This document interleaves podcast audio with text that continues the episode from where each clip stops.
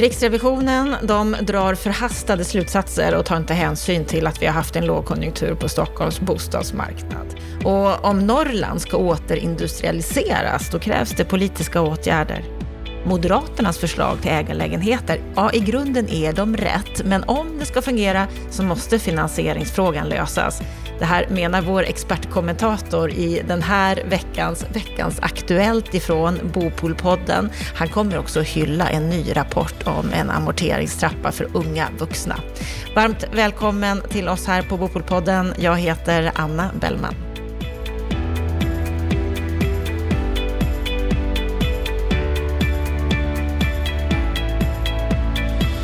Under veckan som har gått så har det varit en hel del om bostadspolitiken i media. Bland annat så kan vi läsa att Riksrevisionen menar att det är stora brister när staten satsade miljarder på kollektivtrafik i utbyte mot nya bostäder.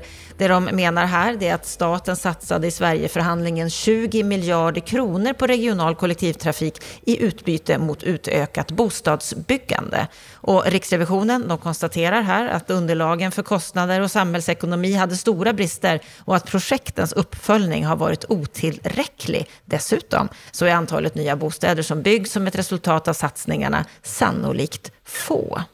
Lennart Weiss, vår expertkommentator, vad säger du om det här? Jag är en smula förvånad över att man väljer att göra en utvärdering utav den här satsningen redan nu.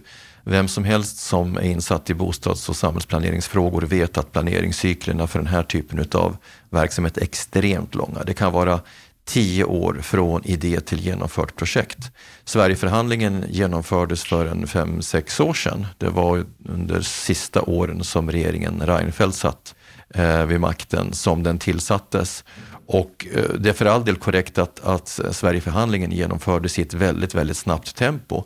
Men det som Riksrevisionen ju verkar blunda för, det är ju att vid eh, ska säga, årsskiftet 2017-18 så fick vi ju en oerhörd dipp i bostadsmarknaden av kända skäl. När alltså amorteringskrav nummer två genomfördes och bankerna började tillämpa en striktare eh, eh, variant utav eh, skuldkvotstaken tidigare, då föll bostadsmarknaden och den föll väldigt brant.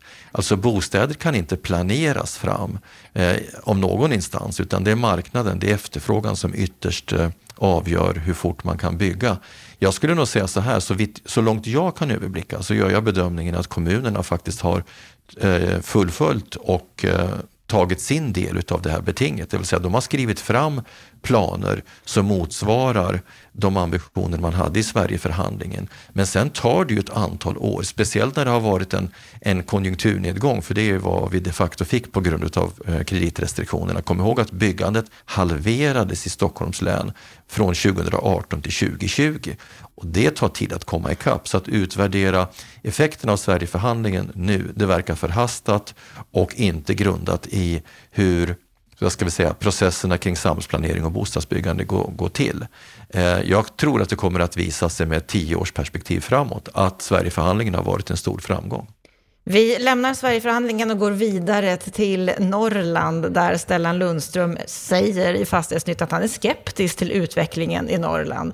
Grattis Norrland, men hur ska ni locka arbetskraft, skriver han. Han menar att den gröna industrin den har utvecklats med raketfart i norra Sverige, men enorma, med enorma investeringar även i stadsutveckling som följd. Men han menar att det finns stora frågetecken kring det här. Ja, vad säger du om det, Stellan Lundström, professor i fastighetsekonomi, säger här? Han har ju rätt i, i så mått att eh, här har det skett en, en kantring eh, vad gäller förutsättningarna för Norrland, norra Norrland när det gäller förutsättningarna för, för att leva och, och bo i eh, den norra landsänden. Eh, och det är fortfarande så att politiken vaknar lite nymornat. Det här kommenterade vi ju som du minns i veckans Aktuellt bara för ett par veckor sedan. Och då lanserade jag tanken om ett statligt flyttbidrag, någonting som arbetsmarknadsministern tog upp så sent som i onsdags. Och då kommenterade Handelskammaren upp i Norrbotten att det är en bra idé, men det räcker inte. Och det håller jag med om. Så att jag håller ju med om både Stellan Lundströms grundanalys och jag håller också med Norrbottens handelskammare att det krävs mer. Men likväl som det tog en stund för politiken att, att, eh, ta fram politiska redskap för att möta urbaniseringen som som, som drevs fram mycket tack vare den arbetsmarknads och lönemodell som vi har i Sverige som heter, brukade kallas för Rein-Meidner-modellen, så fick vi en väldigt kraftig urbanisering under jag ska säga från mitten av 50-talet till mitten av 60-talet och det tog en stund innan den politiska verktygslådan kom på plats. Men den kom på plats i form av flyttbidrag, bostadsbyggande och annat. Nu kan man säga att det är en, en, en, typ av motsatt politiskt program som behövs. Det behövs flyttbidrag, men det behövs också stimulanser för att bygga bostäder. Och det är också viktigt att man tänker i, i termer av att bygga kompletta städer, kompletta samhällen.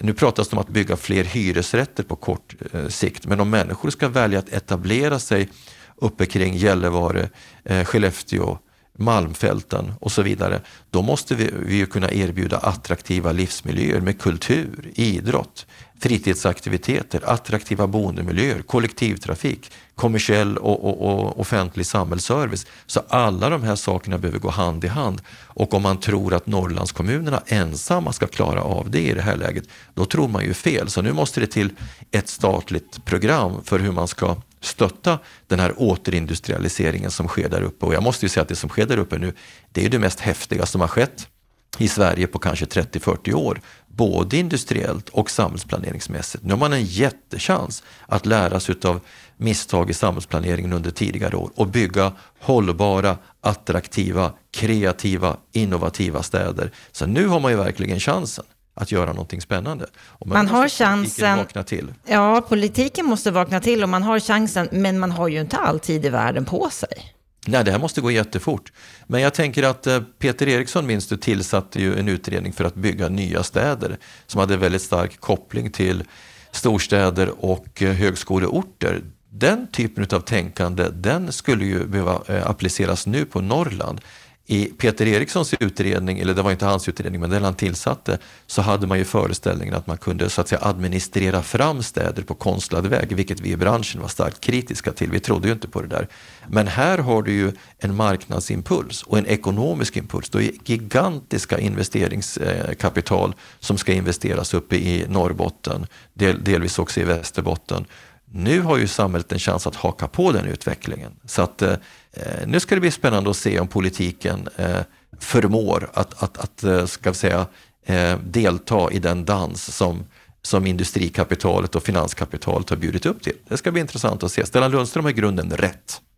Från Norrland till Moderaterna som i DN i veckan har sagt att de tycker det ska vara möjligt att ombilda hyreslägenheter till ägarlägenheter också i befintliga fastigheter. Carl-Oskar Bolin som är bostadspolitisk talesperson för Moderaterna, han säger att det här blir särskilt intressant i utanförskapsområden som domineras av hyresrätter där det idag inte går att göra en boendekarriär. Vad säger du om Moderaternas förslag här?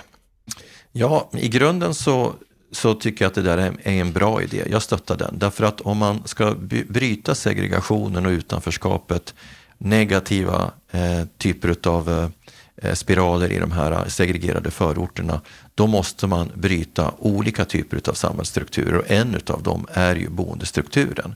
Så det är klart som sjutton att, och det, det ser man ju också från olika forskningsrapporter, att om man ska få till stånd positiva spiraler i eh, utsatta förorter, då måste människor som eh, gör en karriär på arbetsmarknaden också kunna göra en karriär i bostadsmarknaden. De, det vill säga att de ska kunna göra en bostadskarriär i det område de kommer ifrån. För om de gör det, då tillförs det Nytt kunskapskapital, nytt ekonomiskt kapital, människor som gör en livsresa och har stabiliserat sitt sociala liv, de kommer att bo kvar och bidra till att sprida den typen av spiraler till andra människor. De blir förebilder, de hjälper till med nätverk och annat. Och så utifrån det perspektivet är det här en bra idé. Jag vet att Hyresgästföreningen och allmännyttan brukar vara skeptiska till, till eh, den här sortens åtgärder. På den punkten menar jag att de har fel. Men Moderaterna tar ju bara tanken till, eh, ska vi säga, eh, till hälften här. Därför att vi pratar ju samtidigt om människor som inte har kapital, eh, i varje fall generellt sett inte har kapital. Och i den mån de har fått nytt jobb och bättre inkomster så är det ett ganska stort steg att gå och eh, finansiera en ägarlägenhet. För märk väl, i det här fallet så ska du ju inte bara finansiera din egna kapitalinsats som du gör till en, till en bostadsrättslägenhet. Du ska ju också ta eh, din ägarandel i fastigheten, det vill säga det ska in mer kapital eh, relativt sett. Det är ju mer som att investera i en villa än att köpa en lägenhet. Då behövs det mer kapital. Långsiktigt så ger det attraktiva boendekostnader men den finansiella tröskeln är högre. Och där ser jag inte att Moderaterna kommer med några förslag. Tvärtom så vet jag ju mellan skål och vägg att de är väldigt skeptiska till den där typen av stöd. Och, och, det betyder att det här känns lite som e-, ett spel för gallerierna. Det, det känns lite som e-, e-, ett, ett utspel som hänger ihop med hela debatten om de förorterna, om våldet och segregationen. Men om det här ska få politisk effekt, då måste man också ha en tanke om hur människor ska, ska, ska kunna allokera kapital eller låna kapital eller att eh, helt enkelt få stöd av samhället på något, något sätt. För annars kan man säga att då finns det bara ett alternativ kvar och det är ju klanbanken i den utsträckning som, som den finns för vissa kategorier. Och det är ju knappast en sån utveckling som vi vill ha. Det skulle ju bara förstärka rådande problem utifrån ett antal olika aspekter. Därför att klanbanker finns och de fyller inget gott socialt syfte. De stärker bara sammanhållningen i etniska grupper och, och bidrar till de parallella samhällen som vi redan har problem med. Vi ska avsluta veckans Aktuellt idag med en ny rapport ifrån Skandia som menar att så här kan fler unga köpa sin första lägenhet. Det vi har konstaterat många gånger i den här podden och som har skrivits mycket om i media, det är att det är svårt för unga vuxna att köpa en egen lägenhet med bolånetak, amortering, bankernas kalkylränta. Och i den här nya rapporten som släpptes i veckan så visar Skandia hur justeringar i amorteringskraven skulle ge fler unga i karriären möjlighet att köpa sin egen första lägenhet. Och det handlar då alltså om att sänka amorteringskraven för unga och sedan öka de här kraven successivt med åldern. Så att man på så vis ger dem en möjlighet att komma in på bostadsmarknaden. Va, vad säger du Lennart om en sån här typ av amorteringstrappa? Ja, jag tycker att det är utmärkt tänkt. Jag har bara skummat den här utredningen, jag har läst sammanfattningen och tittat på den här eh, beräkningssnurran som de har presenterat. Jag måste säga att jag gillar eh, Johanna Servall och eh, Skandia likväl som jag gillar SBAB och Robert Boye och det gänget. Det är två utav få aktörer på den finansiella sidan som kommer med intressanta och välgjorda utredningar och som också producerar eh, politiska förslag. Det här förslaget bygger ju på tanken att anlägga ett livscykelperspektiv på människors bostadskarriär. Alltså, de har ju förstått likväl som alla andra kritiker utav kreditrestriktionerna att de är i grunden feltänkta. För de lägger liksom alla buffertar som är tänkta för att stabilisera det finansiella systemet framtungt. Vilket innebär att trösklarna för de som ska in på bostadsmarknaden, de unga, blir ju kolossalt höga och innebär att de måste alltså eh, Eh, Eh, de får väldigt höga konstlade boendeutgifter till följd av amorteringar och de får väldigt höga kalkylmässiga boendeutgifter genom de här höga kalkylräntorna. Det man ska göra det är precis som Skandia nu föreslår. Man anlägger ett livscykelperspektiv där man möjliggör för ungdomar att få en mjuk ingång, låga trösklar och sen så i takt med att inkomsterna stiger, man har betat av alla de här basinvesteringarna som man gör mellan 25 och 35 eller kanske upp till 40 numera. Eh, då, då, de har man betat av och i takt med att man har fått en stabilare ekonomi, då börjar man öka sina amorteringar. Det är precis på det här sättet som politiker och myndigheter borde ha tänkt sedan länge. Men återigen så är det ju dessa eh, ogenomtänkta eh, figurer på Finansinspektionen och Riksbanken som sätter spärr för den här sortens tänkande. Och vi har för svaga politiker för att bryta ner dem. De klarar inte debatten och, och, med Finansinspektionen och Riksbanken och det är ett stort politiskt problem. Men den här typen av rapporter bidrar till att stötta de som vill åstadkomma en förändring och synsättet, det principiella synsättet i den här rapporten är helt rätt. Så jättebra, eh, guldstjärna till Skandia och Johanna Serval. En mycket bra och intressant rapport. Det man kan tänka här är ju ändå att de lägger fram ett förslag där de inte helt säger att amorteringskraven ska bort, utan att de faktiskt ska vara kvar, men med vissa justeringar. Och skulle inte det kunna vara något som Finansinspektionen och Riksbanken och politikerna skulle kunna säga ja till? Ja, Finansinspektionen kommer inte att säga ja till det, för det är en intellektuell bunker som har fastnat i sitt eget eh, tankesätt. Det, det, har jag inget hopp om överhuvudtaget, inte förrän man byter generaldirektör. Och han har ju precis fått ett förlängt förordnande med tre år, så det är ju eh, mörker. Eh, men för politikerna så skulle det kunna vara ett eh, bidrag. Det är ju inte så att Eh, jag eller andra i den här debatten har sagt att man inte ska amortera, utan det vi har sagt hela tiden, det är ju faktiskt det som eh, Serval och Skandia presenterar, att man ska anlägga ett livscykelperspektiv på det hela. Man ska ju amortera hellre Eh, 15-20 år senare efter att man etablerat sig på bostadsmarknaden och man ska ha mjuka ingångar som man har i andra länder där man erbjuder amorteringsfrihet de första åren, sen kickar amorteringarna in, man erbjuder startlån, man erbjuder sparsubventioner. Så i, i, vad gäller själva amorteringstemat så levererar ju Skandia en idé om, om hur man skulle kunna skapa ett system baserat på en sund amorteringskultur, men där man vänder på steken och amorterar snarare baktungt än framtungt. Det är helt rätt synsätt om vi vill ha rättvisa mellan generationer. Helt rätt synsätt ifrån Skandia och den nya rapporten. Huruvida den vinner gehör, ja, det kommer vi ju naturligtvis att få veta så småningom. Med eh, detta så säger vi tack för oss på Bopolpodden och veckans Aktuellt och önskar dig en riktigt trevlig helg.